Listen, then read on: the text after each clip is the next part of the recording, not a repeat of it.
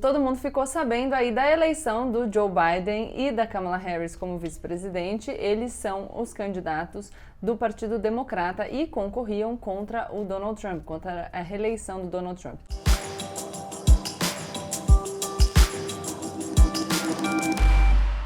Olá pessoal, como eu sempre digo, a partir de agora, menos emoção e mais razão. Aproveita para se inscrever no canal, deixar o seu like e compartilhar esse vídeo com seus amigos. Vocês já devem ter notado, já devem ter sentido algum estranhamento com a dinâmica aqui do canal, porque a gente não subiu o vídeo do nosso colunista nessa, nesse sábado seria o Júlio César Veloso, ao contrário do que eu disse que nós faríamos. Qual foi a questão? Eu achei que vocês deveriam estar ansiosos por uma avaliação do agora, o eleito, recém-eleito presidente dos Estados Unidos, Joe Biden, e a vice-presidente Kamala Harris, e o vídeo do Júlio ficaria um quê? Um pouco abandonado. Então eu decidi deixar a postagem dele para depois. Pra gente, não diria encerrar esse assunto, porque a gente vai voltar a esse assunto muitas vezes, mas para poder entregar para vocês um vídeo que atendesse essa expectativa. Pô, vamos falar de quem ganhou, né? Então é isso, todo mundo ficou sabendo aí da eleição do Joe Biden e da Kamala Harris como vice-presidente. Eles são os candidatos do Partido Democrata e concorriam contra o Donald Trump, contra a reeleição do Donald Trump. Estou dizendo que o Donald Trump não vai dar muito trabalho para entregar a presidência para o Joe Biden? Não, não tô. Mas vamos focar no interessante agora. O Joe Biden é um político super tradicional. Ele foi vice-presidente na gestão Obama e antes dele se tornar vice-presidente em 2008, ele era senador desde 1973. Ele tem 78 anos. Aliás, é, esse ponto foi uma coisa que pegou durante as eleições. O, o, Trump ficava falando que ele era velho, muitas pessoas diziam que estavam votando num candidato que não ia aguentar, chegaram até a dizer que ele estava senil, enfim, foi um ponto aí de ataque. Ele é conhecido por ser um político muito conciliador. Ele consegue falar com democratas e republicanos, colocar essas pessoas para conversar e isso nesse momento nos Estados Unidos foi considerado uma característica positiva, a gente vai falar disso daqui a pouco. O Joe Biden também tem uma história pessoal de superação muito triste. Ele perdeu a sua primeira mulher e a sua filha quando ele ainda era muito jovem, criou dois filhos sozinho, depois se casou de novo e mais recentemente, já um pouco mais velho, ele perdeu para o câncer o seu filho mais velho. Esse passado de perdas faz com que ele consiga se identificar com pessoas que passaram por uma experiência trágica também, o que num contexto de 240 mil famílias nos Estados Unidos que perderam um ente querido para a Covid-19 e sabendo como foi a gestão da pandemia feita pelo Donald Trump, pode ter influenciado também no resultado das eleições. E aí, eu falei do perfil conciliador do Biden, e isso é interessante porque esse perfil moderado atrapalhou um pouco a estratégia do Trump, que era de pintar ele como um monstro. Então, muito do que as pessoas falavam, que ele não, não tinha uma personalidade tão forte, de que ele era muito água com açúcar, isso pode ter sido bom e não necessariamente ruim, porque não deu para colocar ele é, na fantasia que o, Donald Trump, que o Donald Trump tentou criar. A Kamala Harris é a primeira mulher a ser eleita vice-presidente dos Estados Unidos e ela é uma mulher negra, filha de imigrantes, então essa vitória tem um gosto ainda mais especial.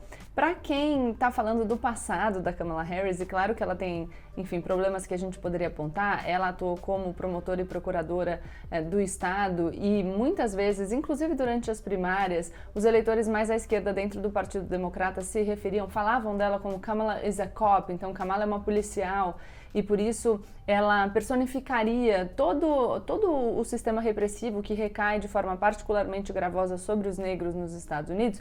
Enfim, mas apesar, despeito de tudo isso, é uma mulher negra, filha de imigrantes, que vai chegar, que chegou na Casa Branca e essa é uma conquista. E aí eu vou me referir aqui a uma fala da Angela Davis é, discorrendo sobre a vitória da Câmara e ela fala que o feminismo precisa saber conviver com essas contradições.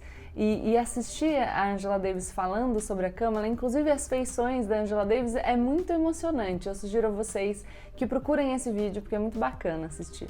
E acho que vale a pena dizer também que o marido da Kamala Harris vai ser segundo cavalheiro né? E, e, ele já tinha abandonado a profissão dele, abandonado, deixado de lado um tempo, que era de advogado no setor do entretenimento, para ajudar a esposa na campanha para vice-presidência. No geral, a gente está acostumado com as esposas que deixam seu trabalho de lado para acompanhar os maridos, né? Então também isso é muito significativo.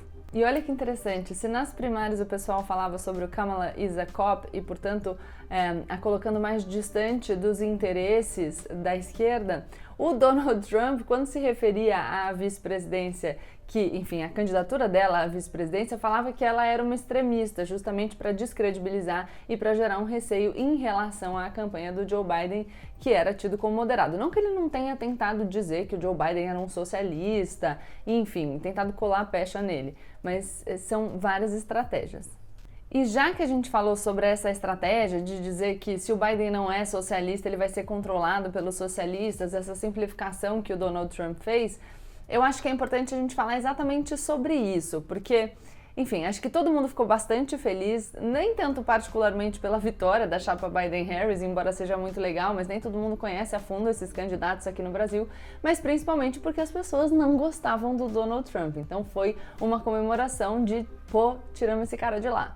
Só que ao mesmo tempo, e, e, o pessoal no Instagram até brigou comigo porque eu comecei a chamar atenção para alguns pontos antes de deixar o pessoal festejar. Enfim, ao mesmo tempo, muita gente começou a se pronunciar nas redes sociais dizendo: peraí, mas o que, que vocês estão festejando?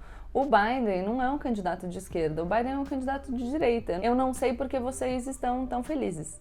Então vamos primeiro pensar no porquê o Biden foi escolhido o candidato do Partido Democrata. E acho que a resposta é porque as pessoas, de forma pragmática, queriam alguém com perfil que pudesse derrotar o Trump. Ponto. Então, em vez deles escolherem candidatos mais progressistas, com propostas mais ousadas, eles escolheram justamente o Biden, que, enfim, é um político tradicional, conversa com todo mundo, é, consegue né, levar a situação com jeito, um perfil moderado. E o interessante é que antes de sair o resultado das prévias, os analistas estavam achando que o Biden não seria o escolhido. Ou seja, os eleitores foram mais pragmáticos do que os analistas políticos, que achavam que o eleitorado ia querer alguém que simbolizasse uma mudança mais drástica. Em vez de escolher é, uma direita mais. Eu falei direita mais drástica? Uhum. Falei? Eu falei direita mais drástica, gente, porque esquerda tá? Os analistas acharam que dentro do Partido Democrata, em vez do Biden, eles iam escolher alguém de esquerda com uma proposta de mudança mais drástica. Eu não sei mais o que, que eu falei, se de direita ou de esquerda, mas enfim. Haverá quem diga que este ato falho quer dizer muita coisa, né? Freud explica. O perfil do Biden parece ter sido uma boa opção justamente porque conseguiu aglutinar o pessoal da esquerda, então ele recebeu o apoio do Bernie Sanders, da Elizabeth Warren, da Alexandria Ocasio-Cortez e também conseguiu atingir uma direita moderada que não estava mais afim de Donald Trump.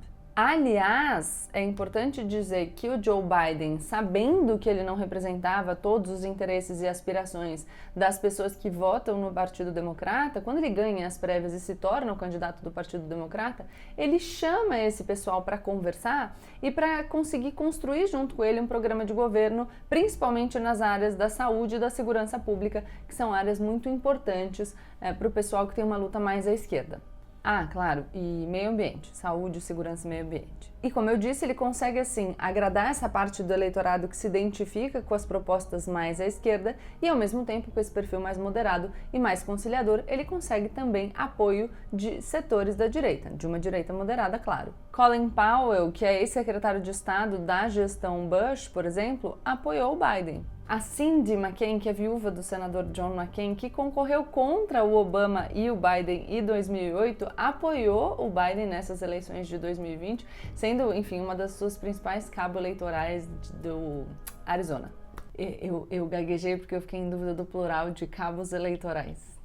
Ok, Gabriela, mas então você está falando para mim que o pessoal de esquerda apoiou a candidatura do Joe Biden, mesmo que dentro do Partido Democrata ele seja considerado um cara que está mais à direita. E que parte da direita, a direita mais moderada, que não se sente representada pelo Donald Trump, que está à direita da direita, também votou no Joe Biden. Será que é por isso que aqui no Brasil também tem gente falando que o Biden é de esquerda e gente falando que o Biden é de direita? Então, mais ou menos, vamos conversar sobre isso. Eu, eu, eu vou fazendo uns paralelos e depois a gente vem parar aqui no Brasil, mas enfim. Mesmo que muita gente fale que o Biden é um candidato de direita, durante a campanha, o Trump colou nele, como eu já falei, a pecha de socialista. Isso pode, inclusive, ter tido impacto na votação em estados como a Flórida, por exemplo, em que os imigrantes venezuelanos e cubanos votaram em massa no Donald Trump, talvez por medo de que o Joe Biden de fato fosse um socialista, porque eles é, imigraram para os Estados Unidos fugindo de regimes autoritários socialistas. Bom, Gabriela, mas espera aí, o Trump chamou ele de socialista e ele era do Partido Democrata, que é de esquerda. Então ele é de esquerda. Por que, que o pessoal aqui no Brasil está falando que ele é de direita?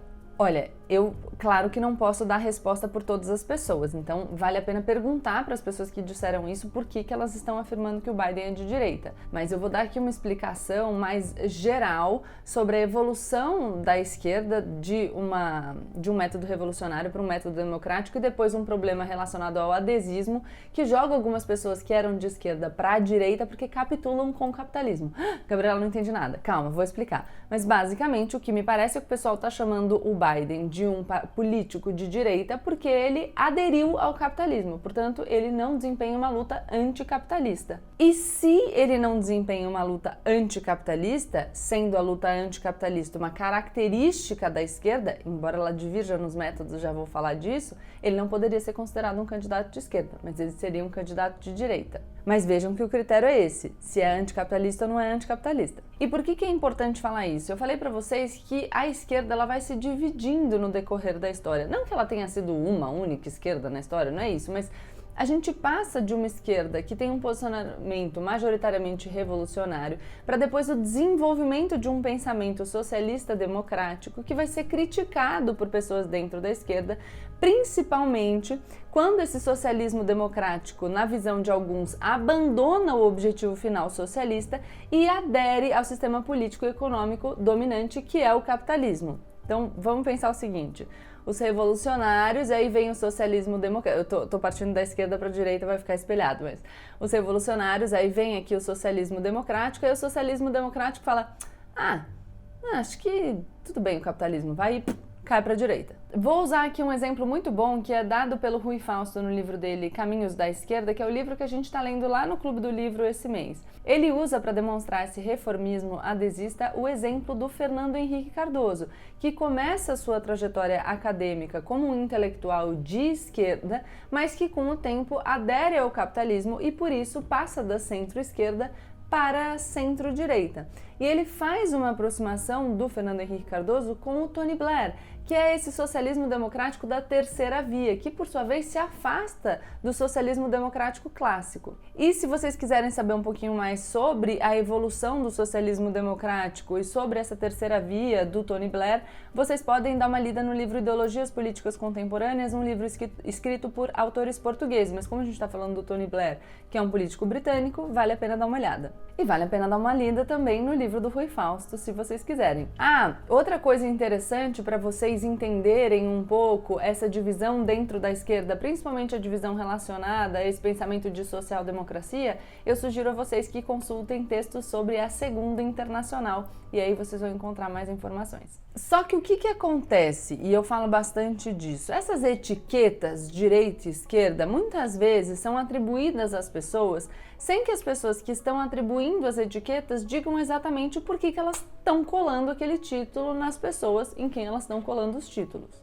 E muitas vezes a gente reproduz esses títulos sem refletir sobre se a gente sabe de fato o porquê que aquela etiqueta está sendo colada na cabeça daquela pessoa.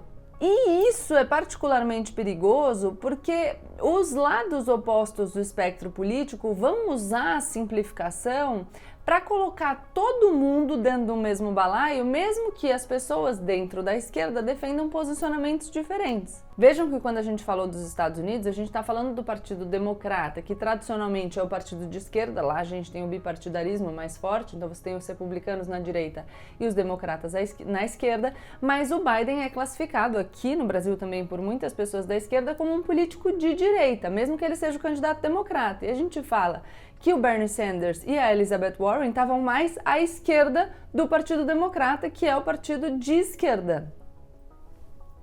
Deu para entender? E olha só, aqui no Brasil, o Lula, que é a maior liderança política da esquerda brasileira, fez um tweet ali parabenizando o Joe Biden.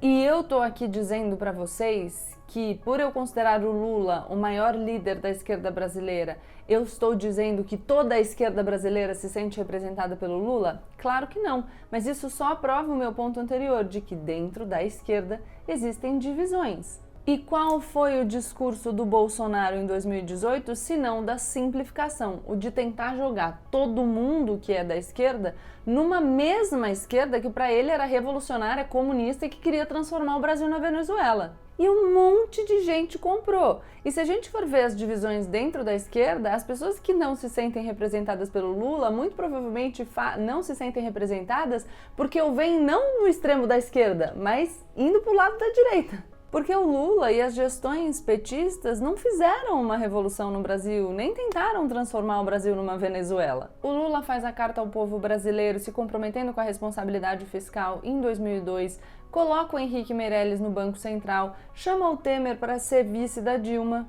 Ele mesmo fez uma fala recente dizendo que os banqueiros nunca ganharam tanto dinheiro no Brasil quanto na época do governo dele.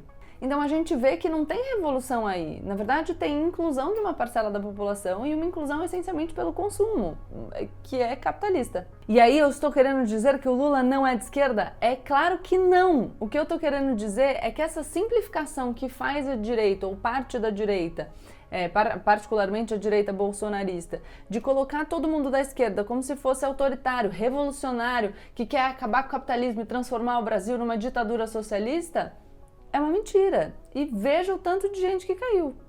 E claro, a gente pode falar que tem uma parte da esquerda também que trabalha com essa simplificação, que olha para todo mundo que votou no Bolsonaro em 2018 e diz fascista. Além de, claro, você chamar todo mundo de fascista e enfraquecer o real significado, o peso do termo fascista, poxa, essa é uma simplificação também que não serve. Tem pessoas muito diferentes dentro do campo de eleitores do bolsonarismo. E isso aqui no Brasil é particularmente perigoso porque a gente não está num cenário, já falei, como nos Estados Unidos, que a gente tem mais forte o Partido Democrata e Republicano. A gente tem um cenário político extremamente fragmentado, então muitas pessoas se sentem absolutamente perdidas no cenário político, sem saber direito o que significa esquerda e direita, e podem ser levadas a aprovar ou rechaçar um candidato, ou mais ainda, a votar num candidato por rejeição a outro candidato, rejeitando aquilo que disseram que esse candidato é e não o que ele é de fato. Foi desse jeito que o Bolsonaro conseguiu um monte de voto.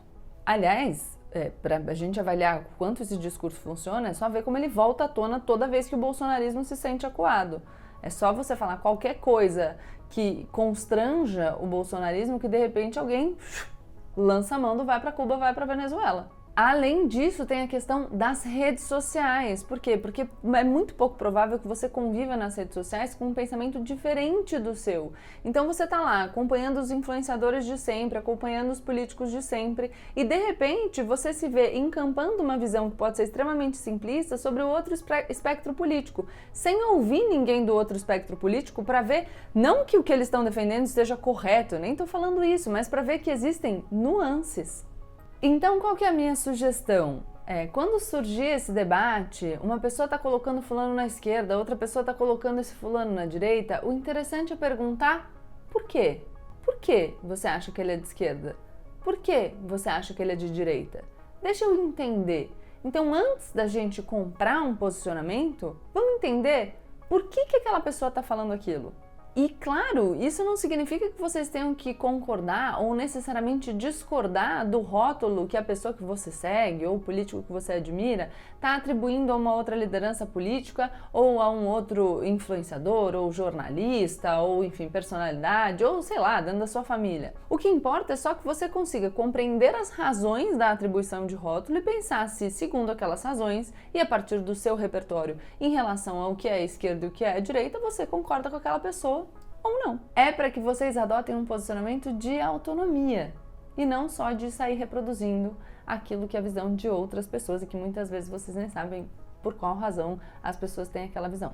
E isso porque essa simplificação e essa irreflexão favorece muitos interesses que certamente não são os nossos interesses, os dos eleitores. E enquanto a política fica se desenvolvendo segundo essa lógica polarizada de atribuição de rótulos, de generalização, é, de não observação de, de projetos, nuances de questões específicas, as pessoas ficam brigando, né? Nas redes, principalmente Enquanto isso, tem muita gente no Brasil que está precisando de política pública de qualidade, que precisa de fato que a política funcione. E eu falo isso porque muita gente que entra e se engaja no debate vive uma vida mais confortável. O que eu quero dizer basicamente é que enquanto a gente está se preocupando em ser popular nas nossas bolhas, tem gente precisando que as pessoas se engajem num diálogo produtivo para apresentar alguma possibilidade de melhora que não necessariamente precisa ser do jeitinho que eu acredito, mas que seja de alguma maneira. Bom, é isso. Espero ter explicado um pouquinho para vocês sobre essas questões que surgiram nas redes nos últimos dias. Indiquei algumas bibliografias. É claro que existem outros muitos livros mais que vocês podem consultar. A gente pode até pensar é, em fazer outras listas. Espero que vocês tenham gostado, entendido um pouco. Se, não, se, se ficaram com alguma dúvida, deixem sugestão de vídeo nos comentários. Um beijo, não se esquece de se inscrever no canal, deixar o seu like e mandar o vídeo para os seus amigos. Tchau!